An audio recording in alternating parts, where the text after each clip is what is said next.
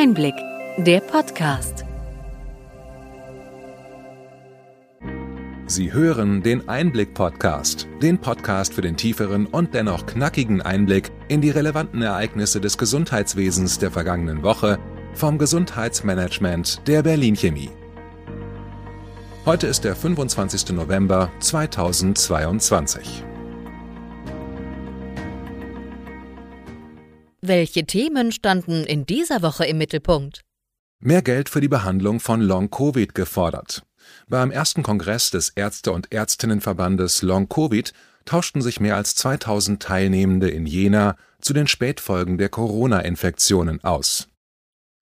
Telefonische Krankschreibung soll dauerhaft möglich werden, statt Corona-Sonderregelungen, fordert der Deutsche Hausärzteverband. Die Nutzung von DIGA steigt. Der eHealth Monitor sieht hier einen Bereich, in dem die Digitalisierung des Gesundheitswesens vorankommt. Forschung versus Datenschutz. Bei der Datenschutzkonferenz DSK wurden bekannte Standpunkte ein weiteres Mal ausgetauscht.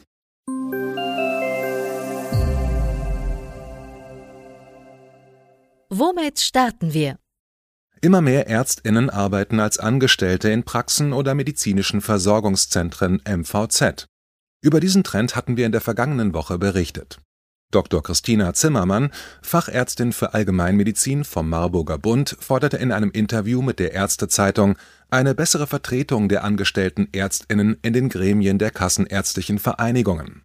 Bislang gibt es beispielsweise keinen flächendeckenden Tarifvertrag für angestellte Ärztinnen, unter anderem weil es keinen Arbeitgeberverband gibt.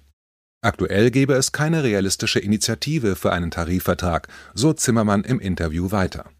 Bei den Gehältern reiche die Bruttospanne in Praxen und MVZ von deutlich zu wenig bis übertariflich.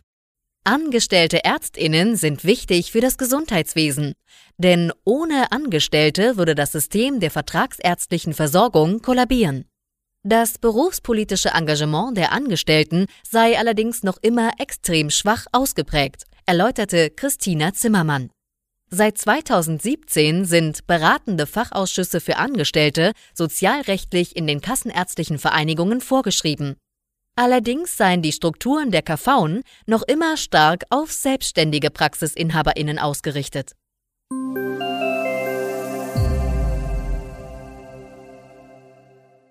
An den Spätfolgen einer Corona-Erkrankung, Long- oder Post-Covid, leiden etwa 10 Prozent aller Corona-infizierten Erwachsenen und 1 bis 2 Prozent der Kinder. Es müsse mehr Geld in die Erforschung von Long-Covid und in die Behandlung investiert werden, so die zentrale Forderung des ersten Kongresses des vor neun Monaten gegründeten Ärzte- und Ärztinnenverbandes Long-Covid in Jena. An zwei Tagen tauschten sich mehr als 2000 Teilnehmende zu den bisher vorliegenden Erkenntnissen zu Diagnostik und Therapie aus. Für die Behandlung der Spätfolgen einer Corona-Infektion sind mehr und besser abgestimmte Versorgungskapazitäten notwendig. Angesichts der diffusen und vielfältigen Symptome sei eine sehr zeitaufwendige Diagnostik notwendig. Niedergelassene Haus- und Kinderärztinnen könnten dies schwer leisten.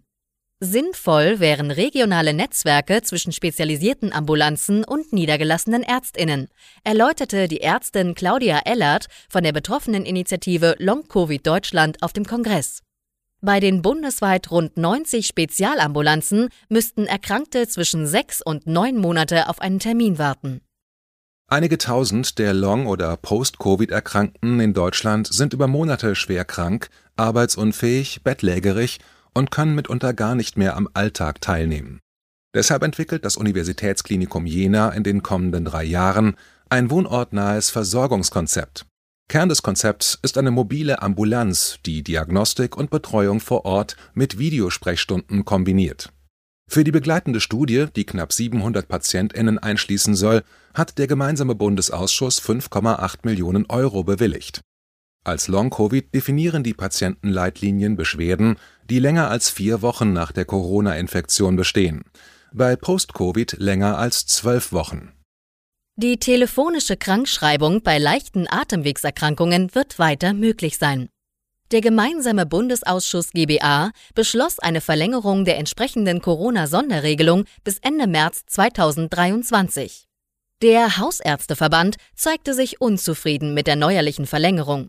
Der Verband fordert eine Krankschreibemöglichkeit per Telefon als Dauerregelung.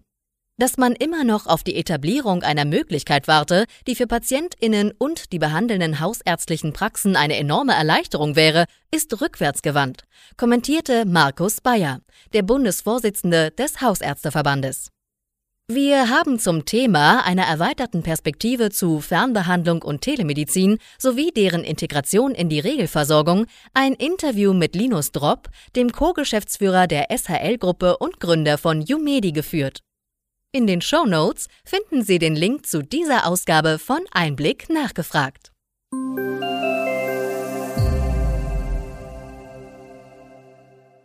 Bleiben wir bei der Transformation des Gesundheitswesens. Die Anzahl der DIGA steigt, das Angebot vergrößert sich und die Vorbehalte unter Ärztinnen werden schwächer. So die Einschätzung von Tobias Silberzahn von McKinsey bei der Präsentation des eHealth Monitors. Für dieses Jahr wird mit mehr als 125.000 DIGA-Verordnungen gerechnet. Im letzten Jahr waren es 44.000. Die Bekanntheit der Apps auf Rezept steigt und das Feedback der Nutzerinnen sei überwiegend positiv. Eine Vielzahl von Studien belegen den gesundheitlichen Nutzen.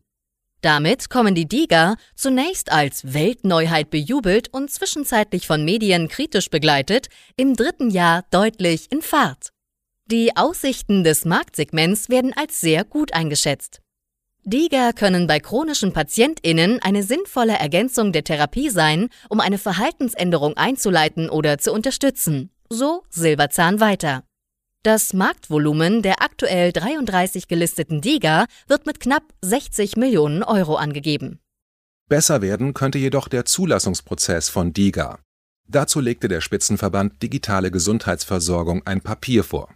Dort finden sich insgesamt sechs Elemente, die verbessert werden sollten. Kritisiert wird, dass das Bundesinstitut für Arzneimittel und Medizinprodukte BfArM den Herstellern unter anderem unrealistische Fristen für Rückfragen einräumt für die Listung beim BfArM müssten umfängliche Datenauswertungen zum positiven Versorgungseffekt vorgelegt werden. Diese Anforderungen seien zu anspruchsvoll und weichen von der Intention des Gesetzgebers ab, Innovationen schnell zu etablieren. In dem eHealth Monitor finden Sie weiter den aktuellen Zwischenstand zur Digitalisierung im Gesundheitswesen. Dort wird umfassend auch zum Stand bei der Telematik-Infrastruktur und anderen Themen wie dem E-Rezept und der elektronischen Patientenakte EPA berichtet. Wir haben den Link dazu in die Shownotes geschrieben.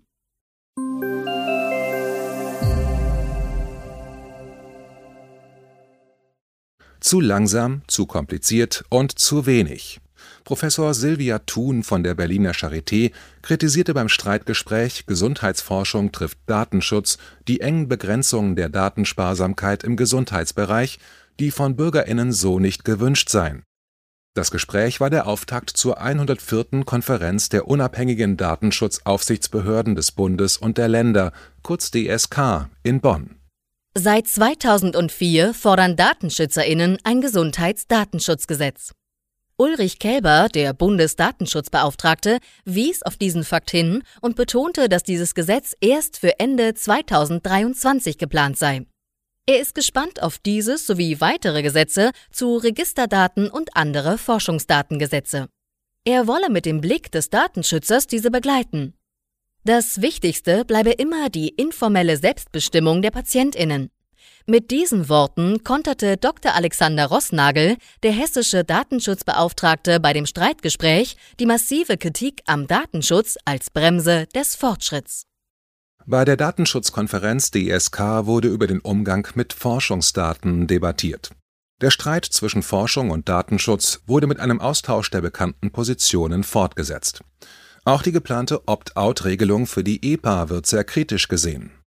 Ulrich Kelber rechtfertigte sein Handeln beim E-Rezept in einem Interview von Tagesspiegel Background mit den Worten Die Tatsache, dass am Ende vielleicht nur vier oder fünf Leute zu Schaden kommen, weil ihre Gesundheitsdaten veröffentlicht werden, ist kein Grund für eine mangelnde Absicherung.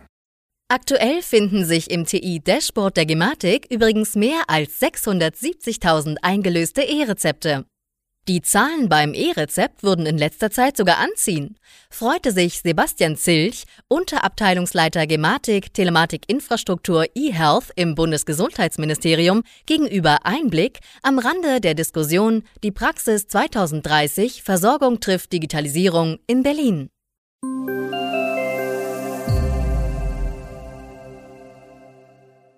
Der einheitliche Bewertungsmaßstab EBM bietet Chancen für die Abrechnung, um Verluste durch das GKV Finanzstabilisierungsgesetz auszugleichen, schreibt die Ärztezeitung.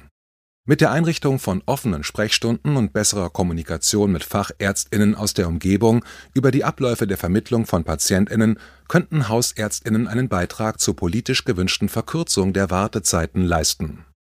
In Bremen werden zusätzliche Termine bei Hausärztinnen gefördert mit einer eigenen Neupatientenregelung für Regionen, in denen Patientinnen schwer Termine bekommen und es zu wenig Hausarztpraxen gibt. Seit Anfang Oktober wird nach Information der KV Bremen ein Zuschlag von 70 Euro für Vermittlungsfälle der Terminstellen gezahlt. Das Förderpaket schaffe einen Anreiz für Hausärztinnen, sich in Stadtteilen niederzulassen, wo sie gebraucht würden. Den Link zum kompletten EBM-Hack der Ärztezeitung finden Sie in unseren Show Notes. Bleiben wir noch kurz beim Thema Geld. Die Erstattung der Telematikinfrastruktur soll neu gestaltet werden. Derzeit gibt es Pauschalen für die Anschaffung von Hardware. Künftig soll der Aufwand mit einer Monatspauschale an die Ärztinnen ausgeglichen werden. Dies sieht ein Änderungsantrag zum Krankenhauspflegeentlastungsgesetz vor. Damit soll Planungssicherheit hergestellt und der Übergang zu einer künftig stärker softwarebasierten Technik berücksichtigt werden. Von der KBV werden die Pläne scharf kritisiert. Die monatliche Pauschale sei eine ärztefeindliche Flatrate-Mentalität der Gematik. Man wolle nicht in Vorleistung für diese unwillkommene und untaugliche digitale Zwangsbeglückung treten, erklärte Dr. Andreas Gassen, der KBV-Vorstandsvorsitzende. Im Änderungsantrag ist vorgesehen, dass der GKV-Spitzenverband alle zwei Jahre die Höhe der TI-Pauschale evaluiert und dann das Bundesgesundheitsministerium nachsteuert, sprich die Pauschale anheben soll.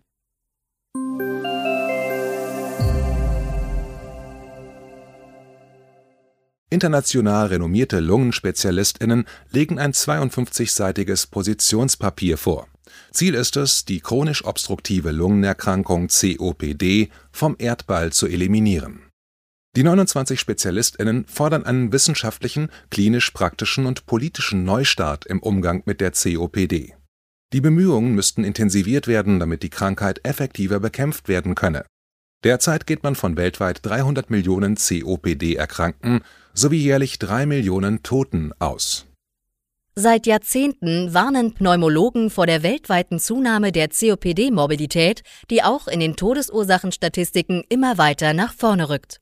Während bei kardiovaskulären Erkrankungen, Krebs oder Schlaganfällen in den vergangenen Jahren Fortschritte in Diagnose und Behandlung gelungen sind, gab es bei der COPD weder diagnostisch noch therapeutisch maßgebliche Fortschritte, kritisieren die Lungenspezialistinnen. COPD-Prävention sei notwendig und wichtig. Das erfordere auch eine stärkere gesellschaftliche Aufmerksamkeit für die Krankheit und substanziell größeres finanzielles und intellektuelles Investment aus Medizin und Politik.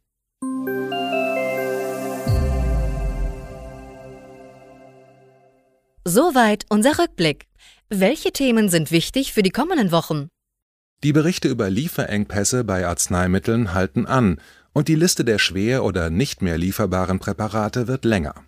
Die Bundesvereinigung Deutscher Apothekerverbände (ABDA) spricht von einer großen Herausforderung, die auf absehbare Zeit bleiben werde.